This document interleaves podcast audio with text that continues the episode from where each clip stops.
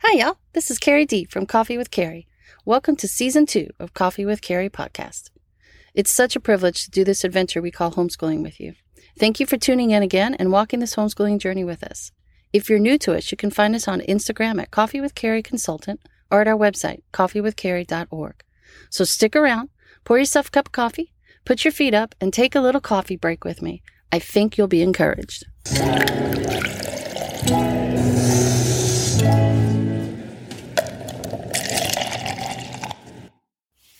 Thanks for joining me today. I really think you're going to like our topic No Fear Shakespeare. You know, when I was a kid, I had absolutely no interest in anything theatrical. As a teen, my one and only theater role was Trash Can Tilly in our youth group's play. And to be honest with you, the only reason I got the part was because they needed one more person to be in the play. In high school, even though it was required reading, I never read one Shakespeare play. I barely passed my English lit test. I barely passed because I read the Cliff Note versions of the Shakespeare plays. And then in college, I avoided like the plague any English course where the bard was required reading. Then my dear sweet daughter came along. Now she loved musicals and performing, and at a very young age she loved all things Shakespeare. She certainly didn't get this from me or from my hubby. I think it was because every night she used to listen to Jim Weiss read aloud Shakespeare. We had every single one of his CDs, and his Shakespeare stories and Midsummer's Night's Dream were her favorite. And as she grew, she just wanted to hear more and more of Shakespeare's plays and stories. So at bedtime or during our morning basket time, I would read adapted versions of some of her favorites and then I would introduce her and myself, to be honest, to some of the less known plays like The Tempest and The Merchant of Venice. Then, when she was in sixth grade, her musical theater company performed the musical All Shook Up, which is actually a spin off or a modern retelling of A Midsummer's Night's Dream. Well, my daughter got a kick out of that version. So it was no surprise her sophomore year, when she and I were planning her studies, that she nonchalantly asked, Hey, Mom, since we homeschool and all, do I have to do a whole year of British Lit? Well, considering my love hate relationship for all things Charlotte Bronte and Jane Austen, my heart was silently leaping for joy as I calmly asked, uh, Why, honey? Well, my daughter then suggested, well, you know how much I love Shakespeare. So I was thinking, instead of doing British Lit this year with a little bit of Shakespeare, can we do a whole year of Shakespeare with just a little bit of British Lit instead? Well, I love the idea. So we asked a few of her theater loving friends if they would like to come over once a week to study and discuss Shakespeare with us. Not surprisingly, every single one of her homeschooling girlfriends who were in theater with her all said yes. So every Monday throughout my daughter's sophomore year, her friends and I gathered in my front room of our home to read, discuss, memorize, watch, and act out Shakespeare. To this day, this is by far one of my favorite years of homeschooling. Now, even though this was Francesca's first and only official Shakespeare class, she and I, and my son, had been playing around with the bard and his words for several years. So you might be thinking, there's no way I can teach Shakespeare to my kids. Or there's no way my kids will enjoy learning about Shakespeare and his plays. I don't understand them. How in the world will my little guys get it? Well, you will be amazed at how much your kiddos will pick up and understand when you read Shakespeare to them or when they listen to Shakespeare plays on Audible. Have no fear. It's not only doable, but it's quite fun to add a little Shakespeare to your homeschooling. Now, before you start reading any Shakespearean plays, I do suggest you do a few things first. First, get your hands on the book How to Teach Your Children Shakespeare by Ken Ludwig. This book is a great resource. It's a must have for moms who want to encourage their kids to have fun learning Shakespeare. The author even includes handouts that you can print out when you read different plays. Second, learn a little bit about the bard himself and about the Globe Theater. There are some really cute picture books out there about Shakespeare, his life, and his works. Did you know that no one really knows what day Shakespeare was born? They know that the year was 1564, but they don't know his actual birth date.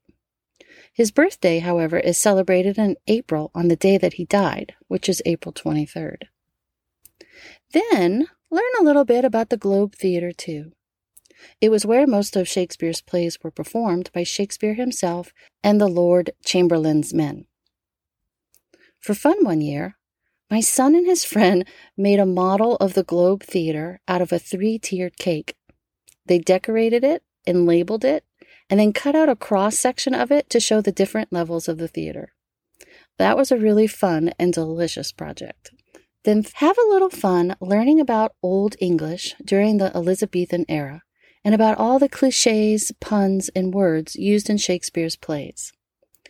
One of my writing students once told me, Mrs. D, Shakespeare takes a perfectly good sentence and messes it all up. Well, I had to laugh. So when I explained to him that Old English is really just Yoda talk, he got it. You see, in modern English, our language pattern or the order is subject, verb, object. For example, I love Shakespeare. It's the subject, the verb, and the object. But during Shakespeare's time, Old English had a different pattern or order.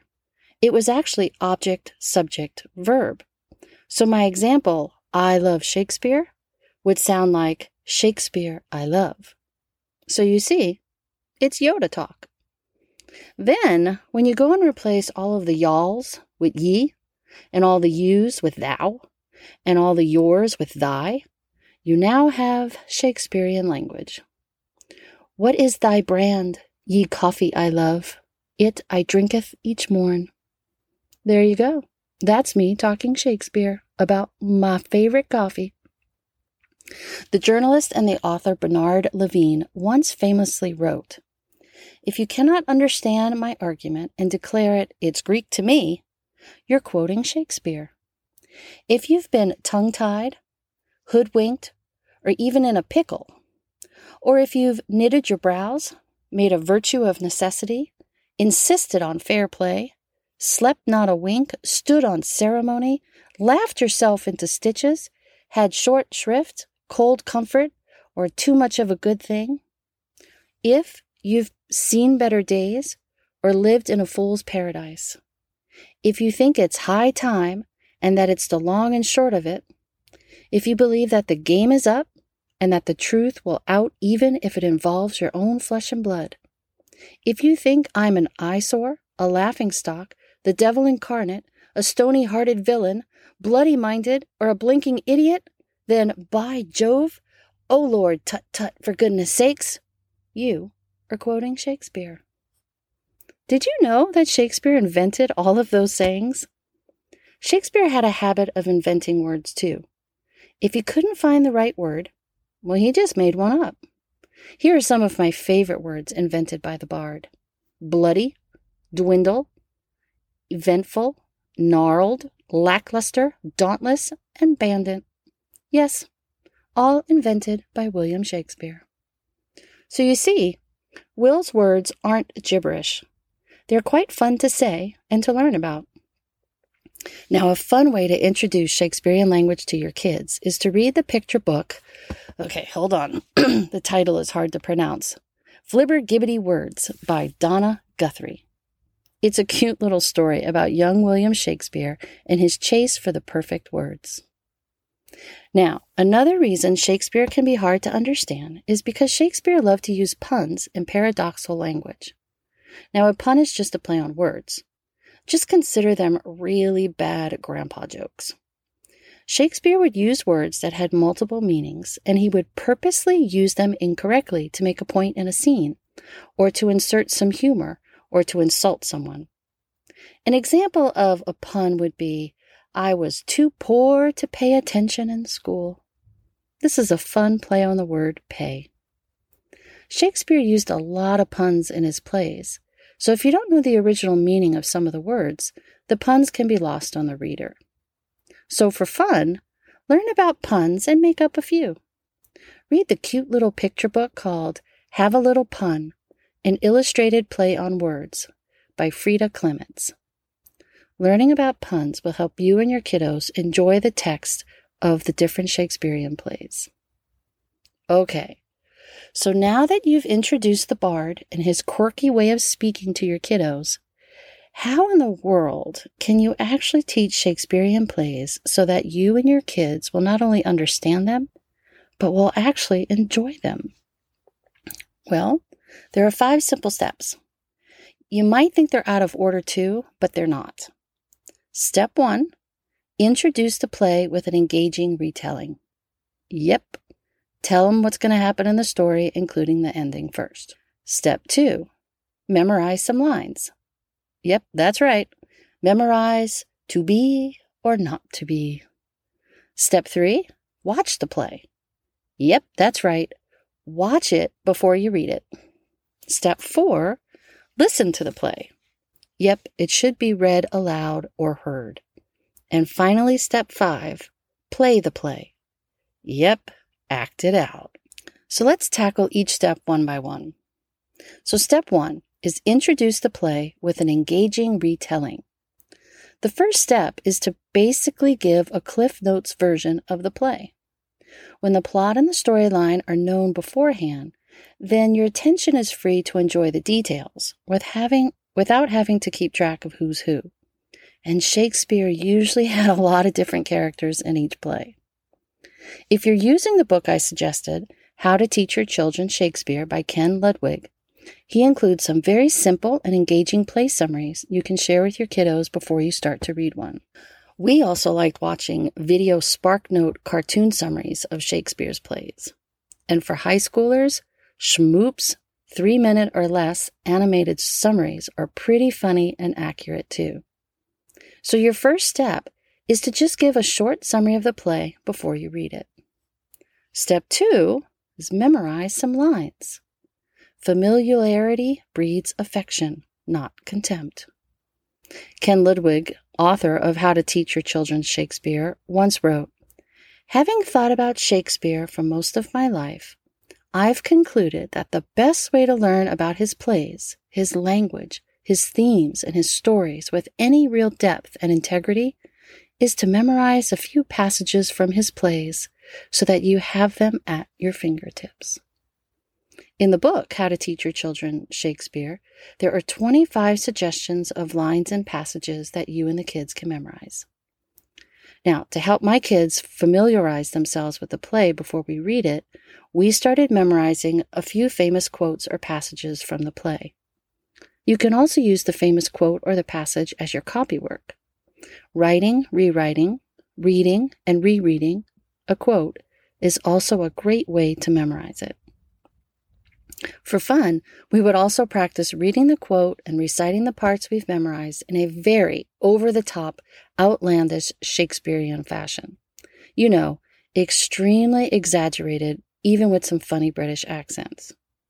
Then, once we started reading the play, we kept working on memorizing our quote or our passages until they were completely memorized. Then, step three is to watch the play. That's right, watch it before you read it. Shakespeare was meant to be seen.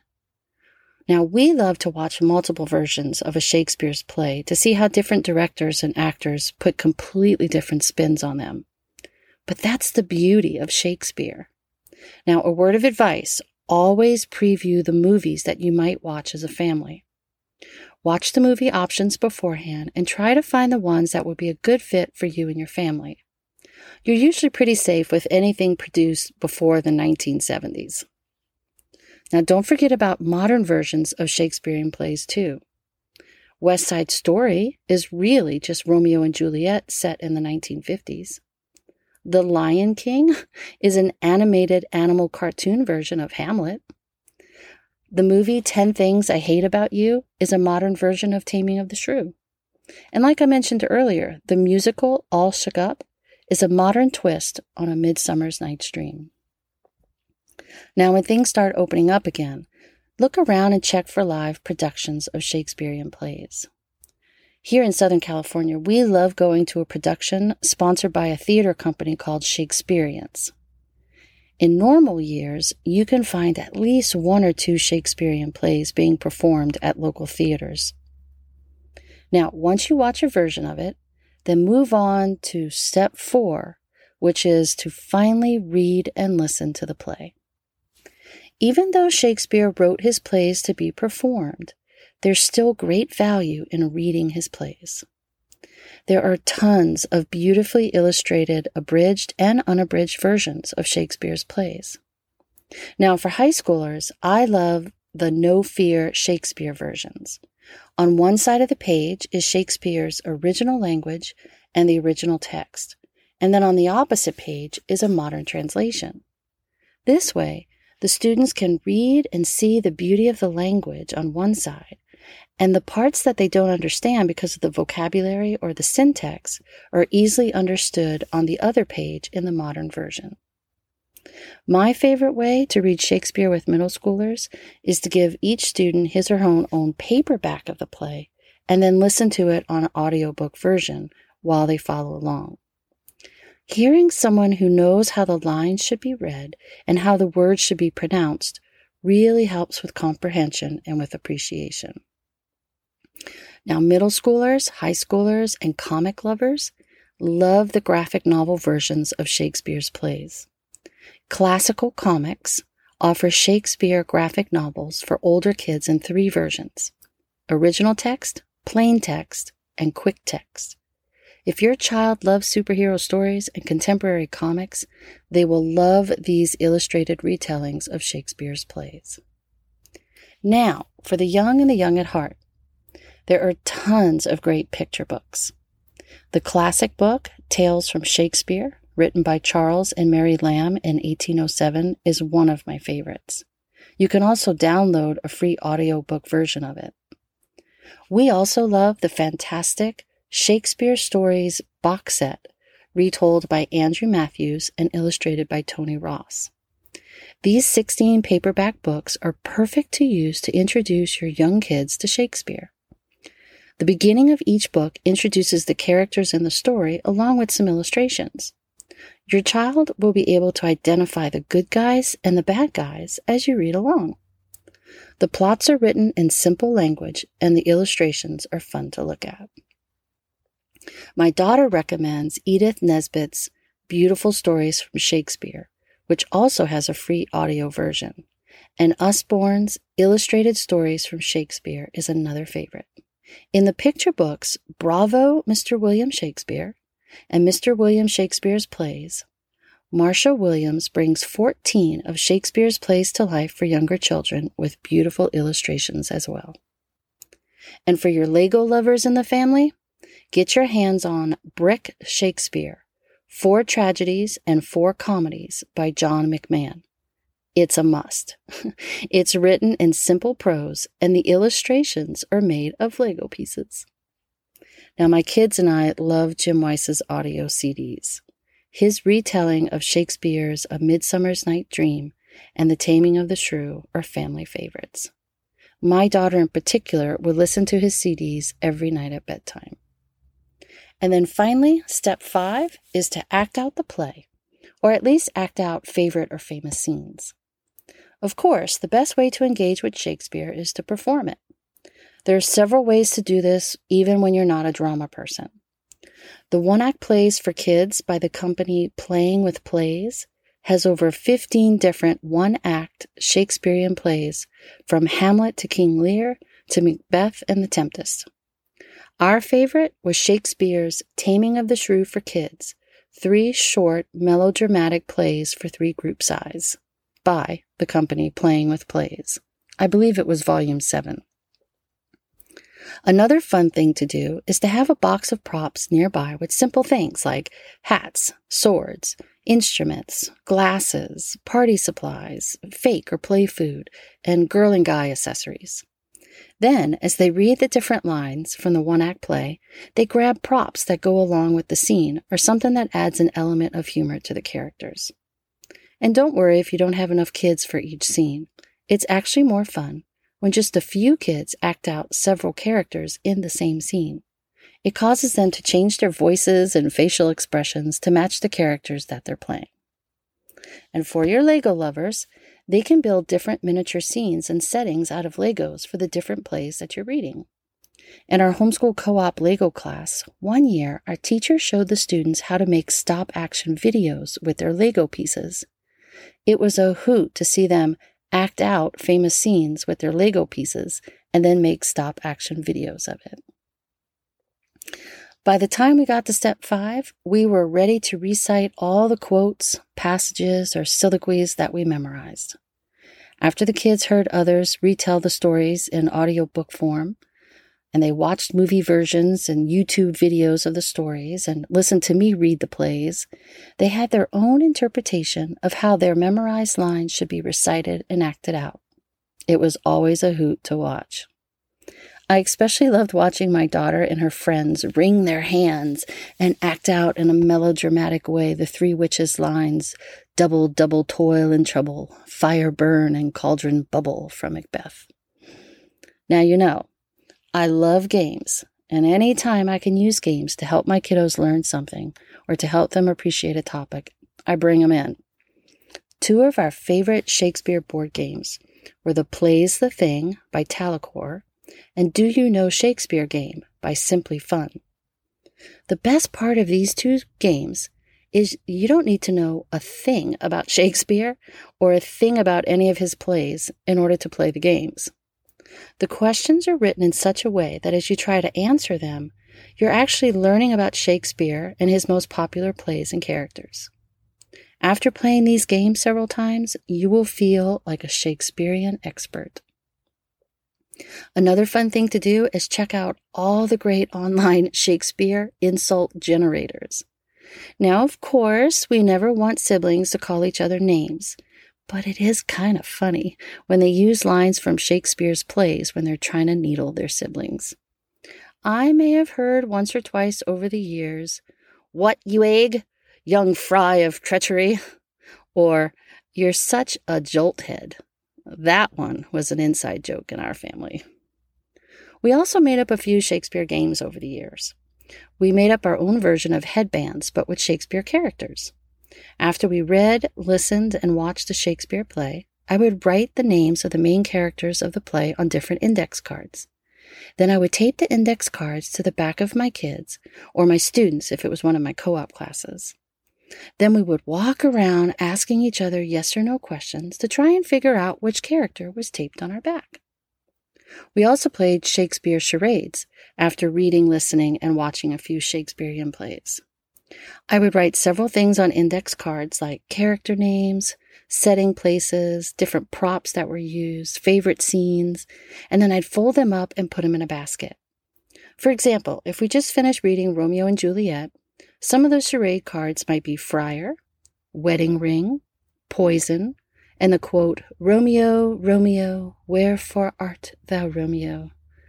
And then we would take turns trying to act out the words or scenes on the cards until everyone figured them out. Now, my personal favorite was our Shakespeare Jeopardy game.